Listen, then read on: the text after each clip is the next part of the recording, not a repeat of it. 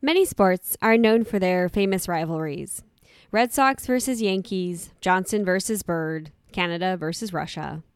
And the sport of rock climbing is no exception. In the early years of big wall climbing in Yosemite, you could not find two men more at odds than Royal Robbins and Warren Harding. They not only longed for the same objectives, they were on total opposite ends as individuals in every possible way. Their good natured rivalry, however, all came to a head when one of the men decided to take matters into his own hands, permanently altering a rock climbing route that had been placed on the granite monolith El Capitan. What followed was a rift between the two men that would never be mended, and a sad ending to what would come to be known as the golden age of rock climbing.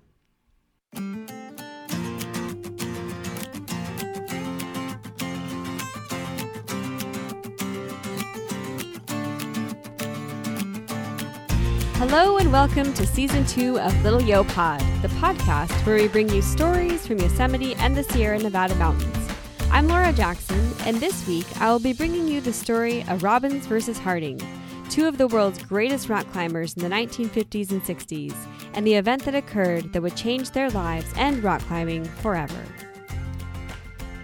If you have visited Yosemite during the summer months, you may have seen the open air tram tour, also known as the Green Dragon, buzzing around Yosemite Valley's scenic areas.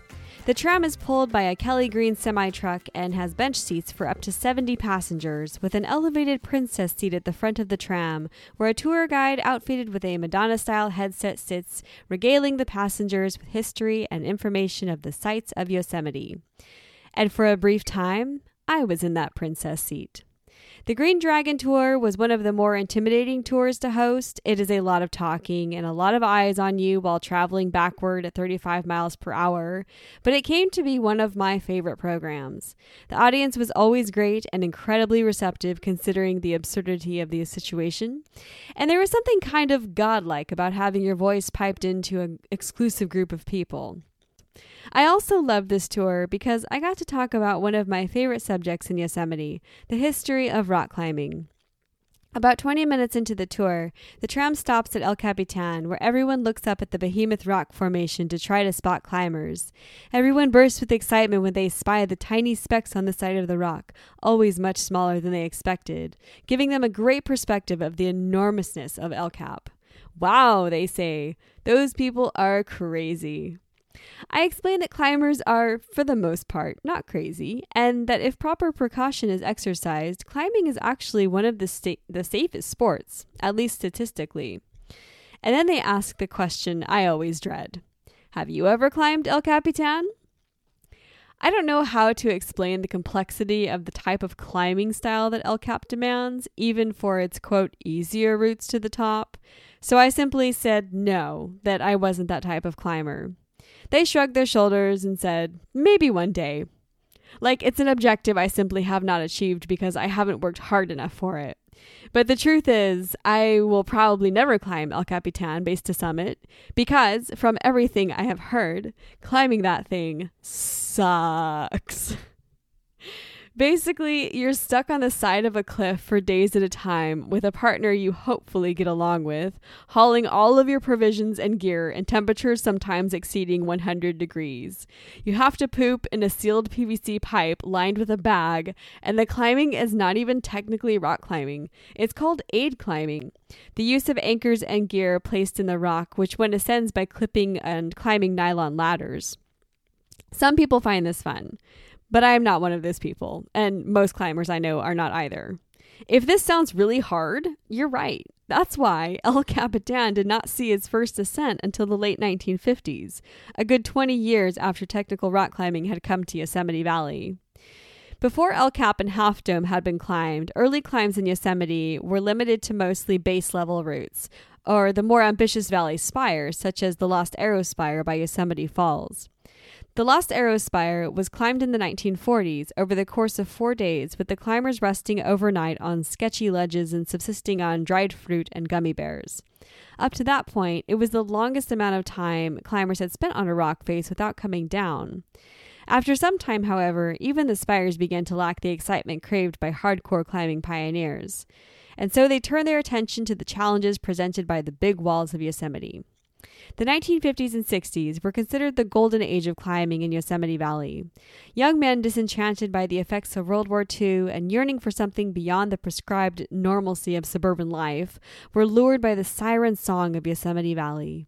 These young people lived in the, in the dirt and out of their cars, sometimes not bathing for days or even weeks at a time, wearing their grease and grime like a badge of honor.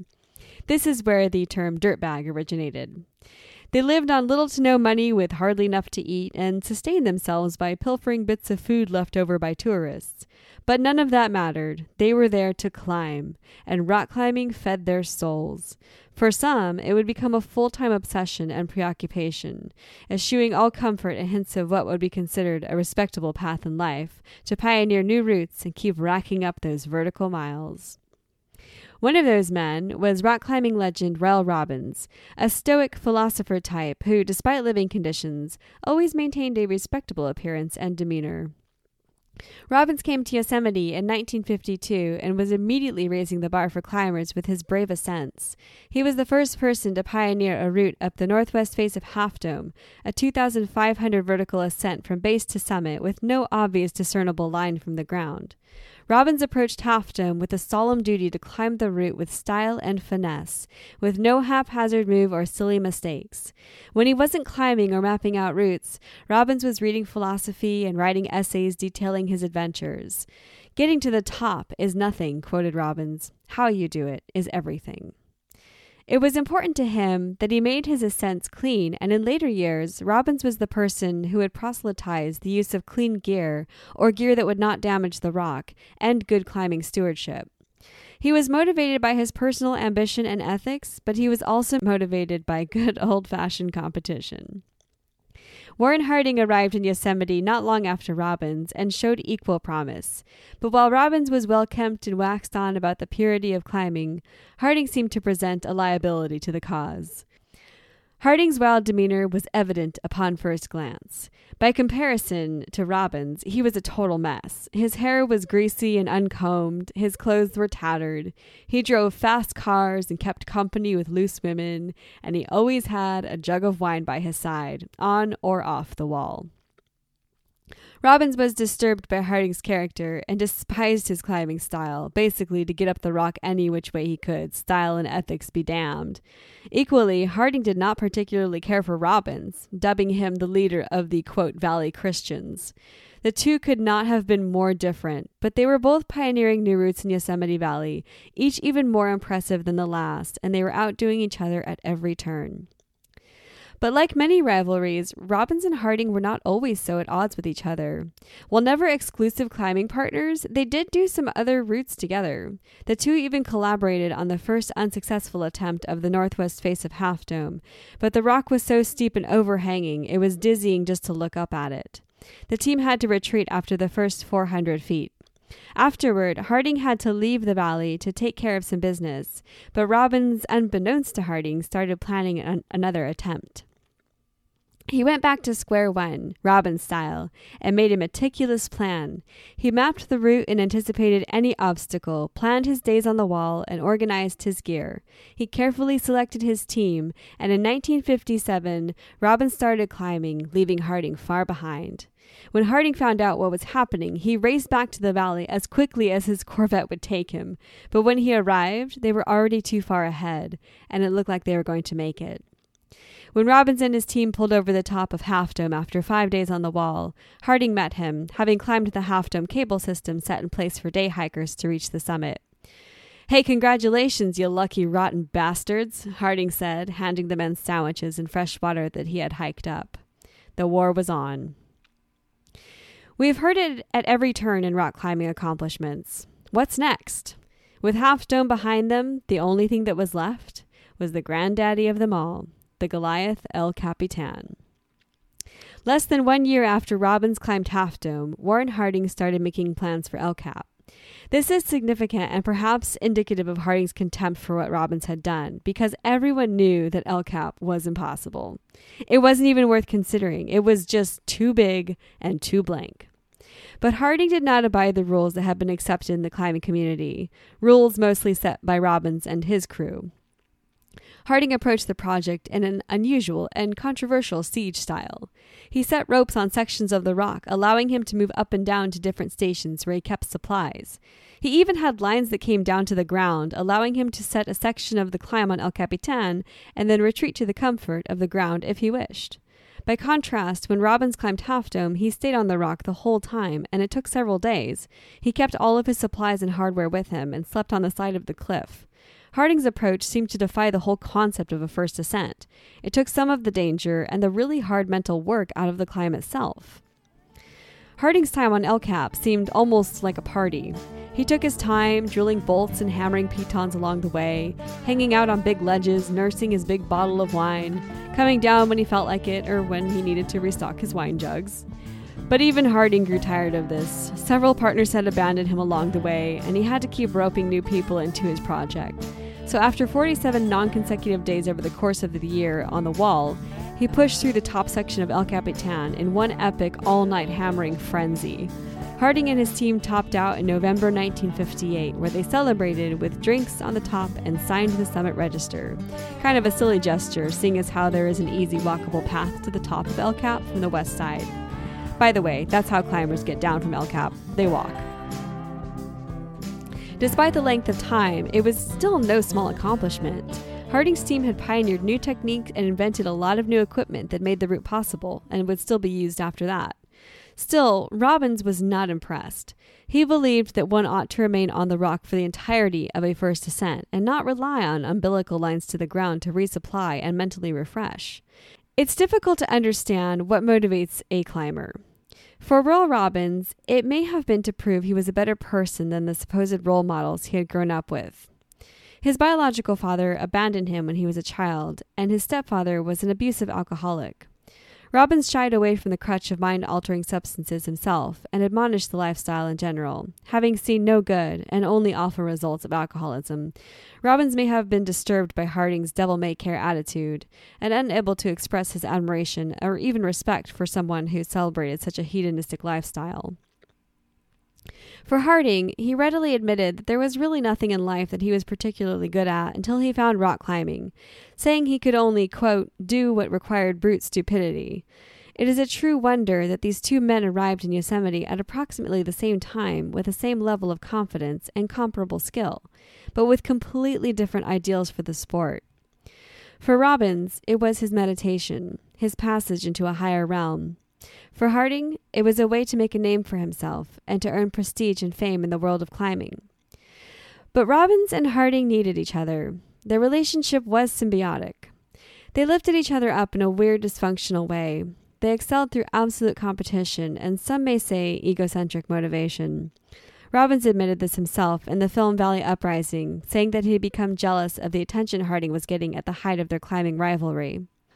Harding attests that he never cared what Robbins thought of his style, yet he responded to the criticism of his ascent on the nose of El Capitan by committing himself to set a new route on the cliff's most intimidating wall, the Wall of Early Morning Light, also known as the Dawn Wall. If you were to split El Cap down the middle, the nose would be the center of the rock, the site of the first ascent by Harding in 1958, and the Dawn Wall is the section on the right side of the rock if you were standing in front and looking straight at it. This is also known as Climber's Right. What makes the Dawn Wall so significant to rock climbing is that, unlike the west facing side of El Cap, which is highly featured with cracks, ledges, and flakes, the Dawn Wall looks like a blank canvas. There are few, if any, ways to hold on to the rock in many sections, making it one of the most difficult climbing walls in the world even to this day. When Harding decided he would climb the Dawn Wall, he also planned to stay on it until he finished, a daunting task at best, with unknown hardship and consequences.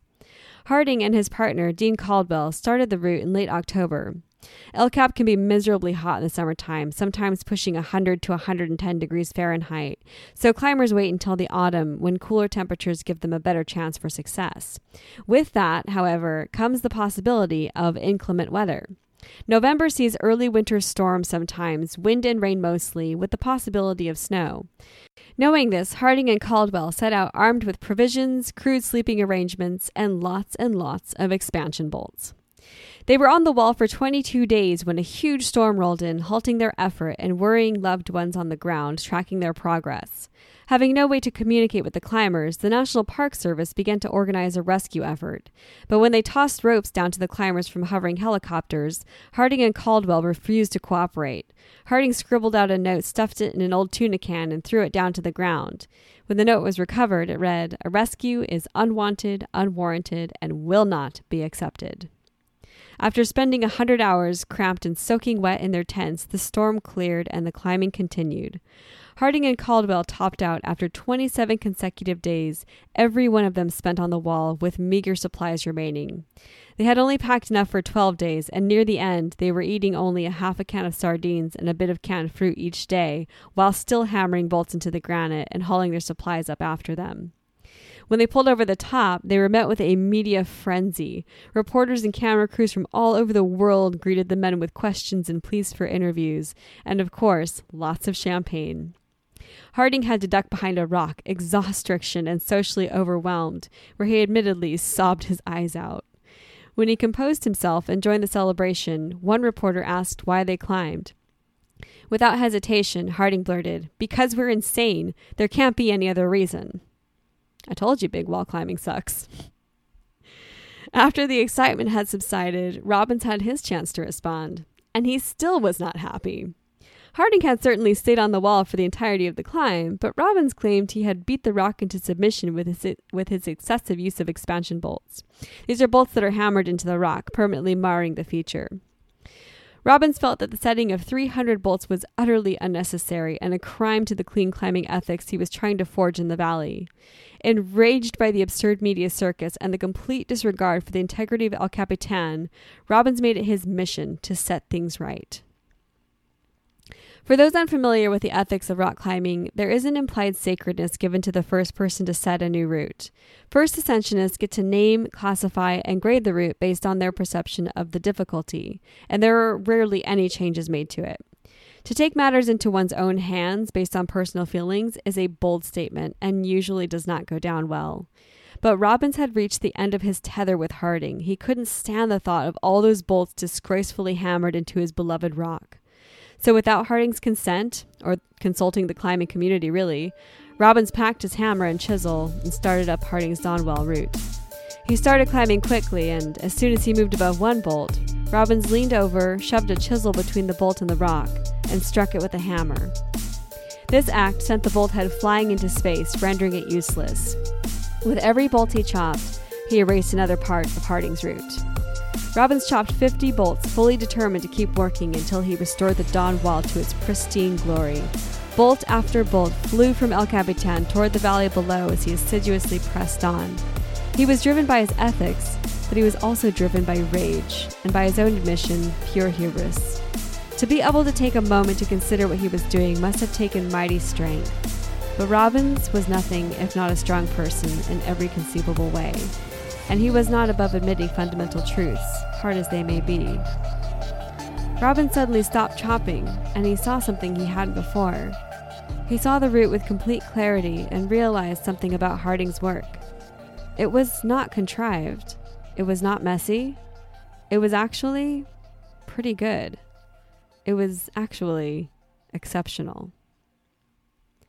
Every bolt Harding placed was perfect, and the moves were splendid. For although Robbins may have been driven by his ego, he was not completely blinded by it.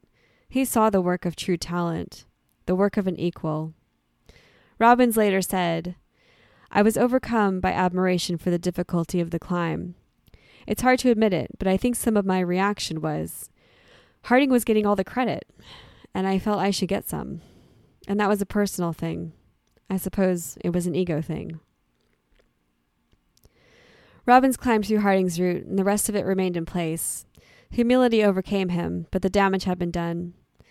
Harding was understandably upset over the circumstances. It wasn't that he needed Robbins' approval, but he had done what had been expected of him, and it still wasn't good enough. After that, Harding stopped trying to appease anyone's expectation. And although he had many great adventures after that, he and Robbins never reconciled, and both men started pushing into their later years the golden age of rock climbing had come to an end. Warren Harding's life played out like his climbing, reckless and unpredictable. He continued drinking heavily well into middle age, living at home with his mother for much of the time. He could never quite settle into any sort of routine or regular working schedule, but one couldn't say he was unhappy. He was just doing things his own way. He always did things his own way, never really fitting in, never placating societal norms. Royal Robbins set many respected routes all over the world. His methodical planning and discipline, as well as his commitment to environmental ethics and rock climbing, made him one of the most influential adventure pioneers of the 20th century. Both men wrote several books on the subject of rock climbing, as well as autobiographical accounts of their time at the top. The books read just like the men themselves. Robbins' autobiography was titled To Be Brave, while Harding's was titled Downward Bound. It's hard to imagine the type of anguish both men must have felt after what happened on the Dawn Wall. Robbins was always a bit more candid with his experience than Harding, but the resentment never lifted. Harding could joke about Robbins' buttoned up demeanor and purity, but looking at him in photos and interviews, you can almost see his raw and primal nature bursting from him. I don't believe Harding climbed because he was insane. I believe he climbed because he had to. And he needed Robbins to push him to always be a better climber, as Robbins needed Harding to show him that he was indeed imperfect, and that no amount of planning or pursuing flawlessness could ever prepare him for that truth. When looking up at El Capitan, among the cracks and ledges, you can also see distinct vertical black streaks. They almost look like water stains. But when you zoom in, you find out that the streaks are lichen, algae and fungus that exist in a mutually beneficial relationship. The algae performs photosynthesis, creating nutrients for itself and the fungus, while the fungus provides a structure, a host, for the algae to attach itself to. Relationships like this exist everywhere in nature, where neither could survive on their own in certain situations. They gain strength from each other. But while the organisms are not aware of their dependence, the simple fact remains that nothing can ever go it alone. The true success of a symbiotic relationship is growth. We see it in nature as much as in the success and fallibility of the human spirit.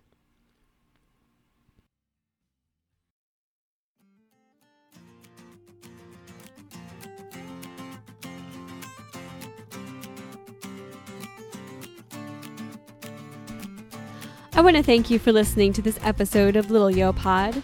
If you like this stuff, please, please rate, review, and subscribe so you never miss a future episode and to help other people find it as well. If you'd like to contact me with any questions or comments or ideas for future episodes, you can email me at littleyopod at gmail.com. And you can like the Little Yo Pod Facebook page for updates as well as photos and other resources for this episode, uh, past episodes, the Sierra Nevada Mountains, and Yosemite National Park. Check the show notes for resources and for an in depth version of this story. I recommend you check out the film Valley Uprising. It's a 2014 feature film that covers the history of climbing in Yosemite National Park. This film is not stuffy, nor is it for the faint of heart or anyone who is terrified of heights. Um, I super highly recommend it. It's a really fun, it's a fun one to watch. All right, guys, that's going to wrap it up for this episode. I'm Laura Jackson. Thanks so much for listening and have a beautiful day.